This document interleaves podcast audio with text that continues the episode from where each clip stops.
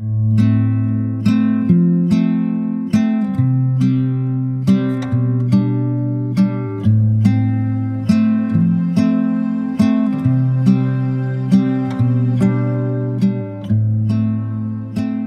is the Sunday Messages podcast from Cedar Valley Unitarian Universalists in Cedar Falls, Iowa. And I'm your host, Kat Bean Hanson. Welcome. We're glad you're here. Today's message comes from our program year kickoff service on Sunday, September 10th, 2023. At that service, Pastor Emma Peterson introduced the idea of revival style testimonies and then members of the congregation were invited to share their own testimonies. We hope you enjoy hearing a selection of those testimonies. Has anybody here ever been to a revival? All right, okay, a couple of folks who have been to revivals. I'd really like to hear your stories at some point. I've been to a few revivals. I went to some revivals uh, when I lived in West Africa, um, and I didn't really understand what was going on because it was they were all in languages I don't speak, but a lot of energy, a lot of dancing, a lot of uh, shouting at people to get the devil out, you know, things like that. I've been to a few revivals uh, on the East Coast. Uh, New Haven, Connecticut had a large um, black church population. I went to a few revivals at black churches. And my favorite part of those revivals and any other big charismatic worship event I've ever been to was when people testify. They testify to how the Lord has been working in their life. Sometimes, um, if you travel, well, say in the South, um, where folks are Baptist or Pentecostal or, you know, some Protestant charismatic sect. If you make eye contact with them, they're ready to testify to you mm-hmm. about how the Lord is working in their life. And do you know the Lord? And well, the Lord would work in your life too. Will you just accept, you know, on and on. I love a testimony. I love to hear from folks about how their faith or their faith community has saved them, has risen them up, has given them a kind of new life and renewed spirit. I have a lot of testimony of my own to give. I have a testimony about the CVUU and the way that the CVUU saved and redirected my life and washed my spirit clean and, and made me a new person and set me on my vocational path that I had been stubbornly resisting for a long time. I've got a testimony and I will testify to the CVUU at any time. And I think a lot of you here have a testimony about the CVUU. I think you could testify to how this community has worked in your life, has changed your life, has given you a clearer understanding of your purpose in this world and the values that orient your purpose. So we have some testimonies this morning. We've got some folks on deck who are ready to testify they're ready. They came here this morning with a story to tell and they're going to tell it. And if you have a testimony, if you've got something on your heart that you just want to share with all these folks here, we'll invite you too to come up and, and give your testimony. Al Hayes has a testimony. Al Hayes is here to testify today. Hallelujah. Hallelujah, Al. Testify, testify for us, Al.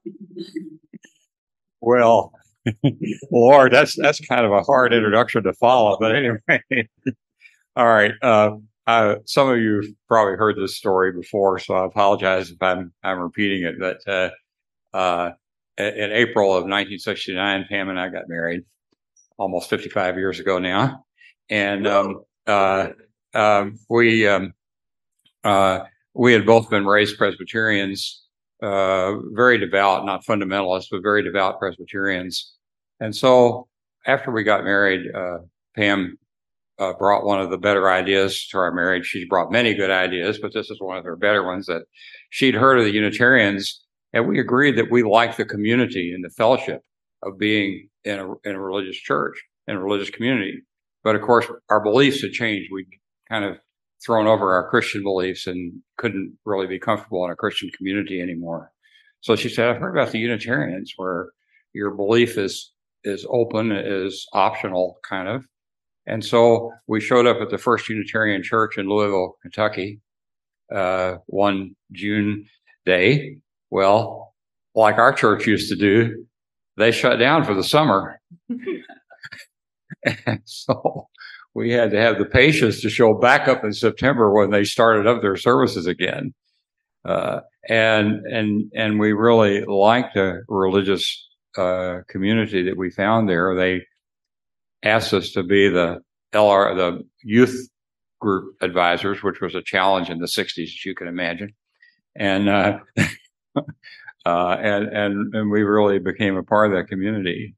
Um, when we came here in 1979, I'll skip over uh, the six years that we spent in the church in Richmond, but um, the first Sunday I showed up, uh, it was the cleanup and fix up Sunday that we used to have.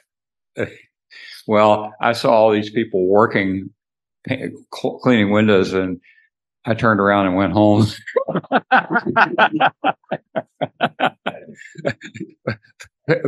Pam Pam was in, in in with her parents with our then two year old son, and so she wasn't around. But then I, I, showed back up, and it's been just it's been it's been integral to our lives. It's our our community where uh, most of our friends are. Where and you know I've grown and changed in my spiritual beliefs over the past forty five years, and in many respects. But uh, it's just been a, a wonderful home for us. I have a testimony. I was living a very lonely, narrow life, full of anxiety and fear, loneliness, and deep boredom. Uh, trying as hard as I could to fulfill a very hollow promise that if I just worked hard enough, sacrificed hard enough, hyper focused on having many, many children and doing nothing else, having no other interests, or that I would be happy and satisfied. And I worked and I worked and I focused and I forgot how to have fun. I forgot how to have friends. And um, over the course of time, something snapped and I decided this was not enough. And I looked and I looked and I discovered that I was a human social animal, and unfortunately, I would have to go and find some other humans to be with. I was Preach. so I tried to find. I did not want to go to a church, and I tried to find other places to get these this human need fulfilled that I had. And then one day, I was shopping in World's Window, and Moria, who I was acquainted with, saw me. She walked in, and you know Moria. She screamed, Hey, Mandy! And ran across the store and greeted me like, like I was the best thing she had seen all year. And I thought, every time I see Moria, she's like this. I remember now she belonged to that weird church. I wonder if they're all like this. And, um, and they were. so, woo! yeah! Since I have come here, my world has opened I've met so many people who are unlike any people I ever knew before. I've learned how to play. I've fallen in platonic love with all of you. um, I've learned how to be comfortable standing up and talking to people without having a panic attack.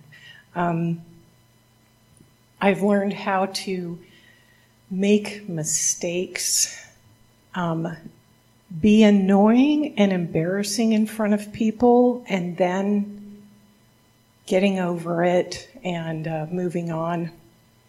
So I love all of you here. I love learning how to be comfortable with who I am. We love you too! And thank you for those who have taught me how to play, who've taught me how to delegate and say no, even though you're not very good at it yourself, are you, Heather? But, um, who taught me how to say I love you to people and feel comfortable doing that. Um, who, when I was really new, somehow wrote me into team teaching and RE with you for a semester. Um, all the wonderful people who I've learned how to share my joys with, I've shared my sorrows with, and learning how to be human. Oh, All right, so I thought I'd come up here and share a little bit about uh, what religious education here means to me and why I'm so devoted to volunteering. Uh, my wife and I are both atheists, and we have got two little boys, and we want them to grow up to decide what they want to do on their own. But in order to do that, they kind of need to know what the choices are. And they need to learn, uh, even if they decide not to believe, they need to know what people do believe. People around them are motivated by their religion. They're going to vote. They're going to treat people with the respect from the way that they come from. And in order to show somebody true respect, you need to know what they believe. And, you know, honestly, to put it bluntly, it's important to learn why some people are so offended by a book about two penguins that adopt another penguin. uh, so I want confident kids. I want them to be informed in what they believe and be able to express what they believe and talk with other people about what they believe. amen. And I want them to know that the difference between a claim and evidence. People are going to say, this is the truth. No, that's, that's a claim. Like, how do you back that up? And I want my kids to know it's okay to ask for the evidence. And it's okay to look at the evidence and come to a different conclusion. And to disagree on important things as long as you know why you disagree. Uh, I want curious kids. I want kids that try to integrate everything they know with everything else they know. I don't want them to be reprimanded for asking difficult questions. Things like who did Adam and Eve's kids marry? Or who did Noah's kids marry? Or on what day were dinosaurs made? You know, simple things that kids come up with. That when I asked them in a Catholic religious ed, I was labeled a troublemaker, I was punished, and I didn't understand why. Uh, even more importantly, though, I have got a kid that asked me, What's Christmas? Who's Jesus? And as an atheist, that's actually a really hard question to answer because even if you say, Mommy and Daddy believe this, other people believe this, what the kid hears, what they repeat back becomes this mishmash of confused information. Uh, I can go on and on about silly stories that my kid tried to repeat back on what he thought Christmas came from. Apparently, Jesus went around punching people that didn't agree with him. and the, the government didn't like it. At that point, I realized I wasn't really capable of answering the question in a fair way. And so I started looking for options. Uh, and I also grew up in Iowa. I know how important religion is to social life here. Kids of all ages are invited to theme park trips, lock ins, travel things, discounted events that are subsidized by churches because the church wants to get them out there and then push their faith on them, get them tired and, and exhausted and emotionally bare, and then just hit them and start manipulating them. I don't want my kids to not be able to go to these things and not be able to have these friends experiences. But I also don't want to worry when they go on these things how they're going to be treated. So, with a religious ed background, I want them to be strong enough to go on these events and be like, oh, well, that's what you believe. I don't have to believe the same thing. That's perfectly all right. I want to uh, inoculate my kids against religion so that not one religion can sneak in and manipulate them, uh, so that they can't be indoctrinated so easily. And honestly, the best way to achieve all this is a place like this, where the only thing not tolerated is intolerance. Yes. yes. That's why I find religious ed so important. I didn't know that this was going to happen, but brothers and sisters, I'm ready. I came here in 2005 because my friend Sue Wilson was doing, uh, there were two services back then, and she was doing, and in between, she was doing uh, a cross quarter kind of earth based ceremony, and she asked me to come because she was worried she didn't know if people would come. Witchcraft. She was doing yeah. And I'm like, like. I'm open minded. I'm, you know. And so I came to that and I stayed for the second service. And I walked in and I looked at, well, they didn't have them on the wall, but got a little card, you know, and I'm looking at every, all of the different uh, seven principles and I'm like, yep, mm-hmm, yep, yep. All of them resonated. And so I stayed and yeah, it's one of the best things that ever happened to me. It's, it kind of saved my life in some ways as well. Um, so yeah. So even, a few months later, they wanted me to come up as a new person, talk about why I came. And I, so I said to my friend Sue, I go, well, I'm going to talk about that day and when I, you know, why I started, why I joined the church. And she said, oh, you're going to testify. and I said, all right. so, she came and she's like, yeah, you know, so I talked about it and I'm so glad I came and thank you so much for the wonderful community. I'm going to call up one more before I call our closer. Richard Henry has a powerful testimony. You can testify at any time. So if you have a testimony in your heart, give it during the potluck. Find a captive audience. Testify. Testify at the grocery store, the post office, wherever you feel the Spirit is moving you. Yes, now. Go for it. All right, I'm Rick Henry. Uh, Katie and I moved here. Hello, I don't need those. Um, Katie and I moved here from Seattle in 1987, and we moved into a big old house on the corner of 16th and Iowa. And coincidentally, there were two John Pages in town at that time. The John Page, the Unitarian, the artist, and his wonderful wife uh, lived, Mary Lou, lived behind us. And John Page, the city planner, lived in front of us and the post office continually mixed up their mail. And Megan, who, let me see, in 1988 she would have been going on seven, and she became the little go between to take the mail from one John Page's house to the other. And then, of course, Mary Lou got involved and she started working on Katie. I dare say the word proselytizing. Uh, and uh, uh, and we were interested, and I knew a little bit about the UUs and so forth, but we didn't pull the trigger. When Megan was small, all of the important conversations between her and I occurred in the car. And she was in the back seat of the car, and out of the blue, this is the way Megan always did. By the way, just to put age into perspective, Meg will be 42 tomorrow.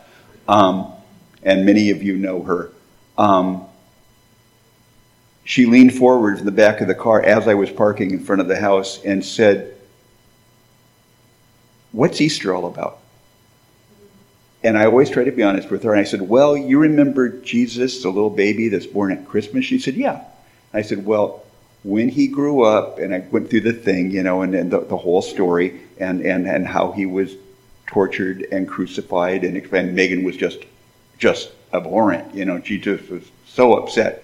And I said, but here's the important part for Christians: they believe that after Jesus died, three days later, he came back to life and and lived among his apostles for forty more days, and then God took him, body and all, up to heaven.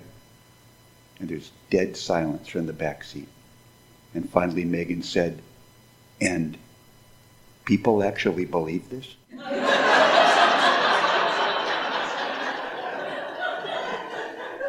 and I walked into the house with Meg and shouted, Katie, call Mary Lou, we're joining the Unitarians. I, I swear to God, that's exactly how it happened we, we, so we were members. I was president of the board 100 years ago um, and served in all kinds of capacities. We moved back to Seattle in 98 and just moved back here a couple of years ago. Uh, actually, 10 years ago, dear God. Um, so we're, we're all still here, and, uh, and this congregation has done so much for us in so many ways over so many situations, probably the most important in, in recent years is when our son Max died at 34 of a heart attack five years ago. This congregation just came together. It was unbelievable. And it still is. And that's why we're still here. So, oh. there. Amen. Testify. All right. I, if I'm going to testify, I'm going to have to move. So I hope the people on Zoom don't get dizzy watching me go back and forth. Uh, back uh, some time ago, I was having a conversation with my younger son, and I was telling him about how much this place means to me. And I babbled on and on like I tend to do, and then I stopped, and there was a long pause. And then he said, It sounds to me like that's your watering hole. The watering hole. What an interesting way to put it. I never thought of about that. But then the more I thought about it, I was like, that's exactly right. Because when I came here, I was looking for nourishment. And I was looking for human connection. I was looking for a place that was intellectually stimulating, but was still open to the heart and open to the spirit and moving and, and the mysterious and the unknown. Oh, Lord. A place to be rejuvenated once a week, refreshed to be able to go back out and deal with the world outside these four walls. And I have found it here, and I am I'm so grateful to, to all of you. This is my watering hole, and I hope it can serve as your watering hole too.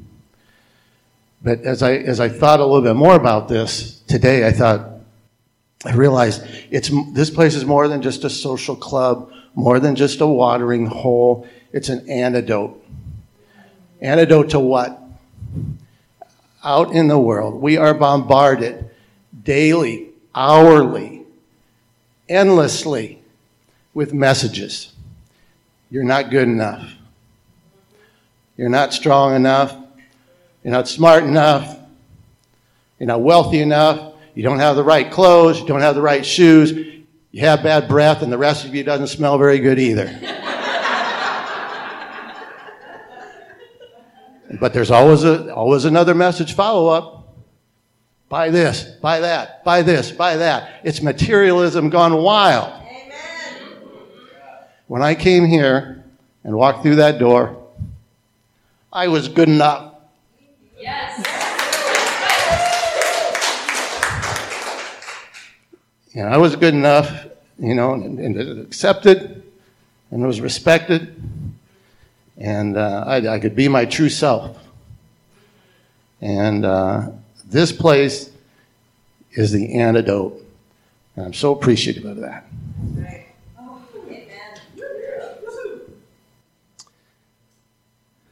So I got more involved here, gradually did a wide variety of things, and every different task that I, I was asked to do and took on. It was meaningful, it was rewarding it, it, was an, it ended up being an opportunity to get to know people deeper and, and to live out my values in community. Um, it, you know, now it wasn't all, it, it's not always peaches and cream. I mean, volunteer work has the word work in it, right? I mean, there's, there's energy and commitment involved. But when you're doing good work with good people, that's a gift. It's a gift. And this place has given so many gifts to me. I will just finish by saying this. Whether you've been here for decades and are an old timer, or if you've just recently become a member, maybe just joining, or maybe you're a first time visitor today. When you walk through that door, you're going to be welcomed, you're going to be respected, you're going to be safe, you're going to be valued, and you're going to be appreciated. That's who we are. Can I get an amen for that? Amen. All right. All right.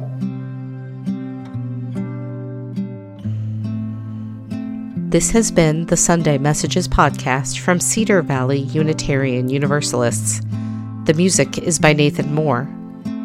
If you want to learn more about the CVUU, visit our website at www.cedarvalleyuu.org. And you can also find us on Facebook or Instagram at Cedar Valley UU.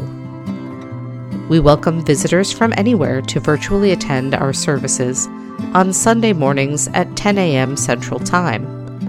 If you'd like to learn more about joining us for a service, send us an email at cvuupodcast at gmail.com. Thanks for listening.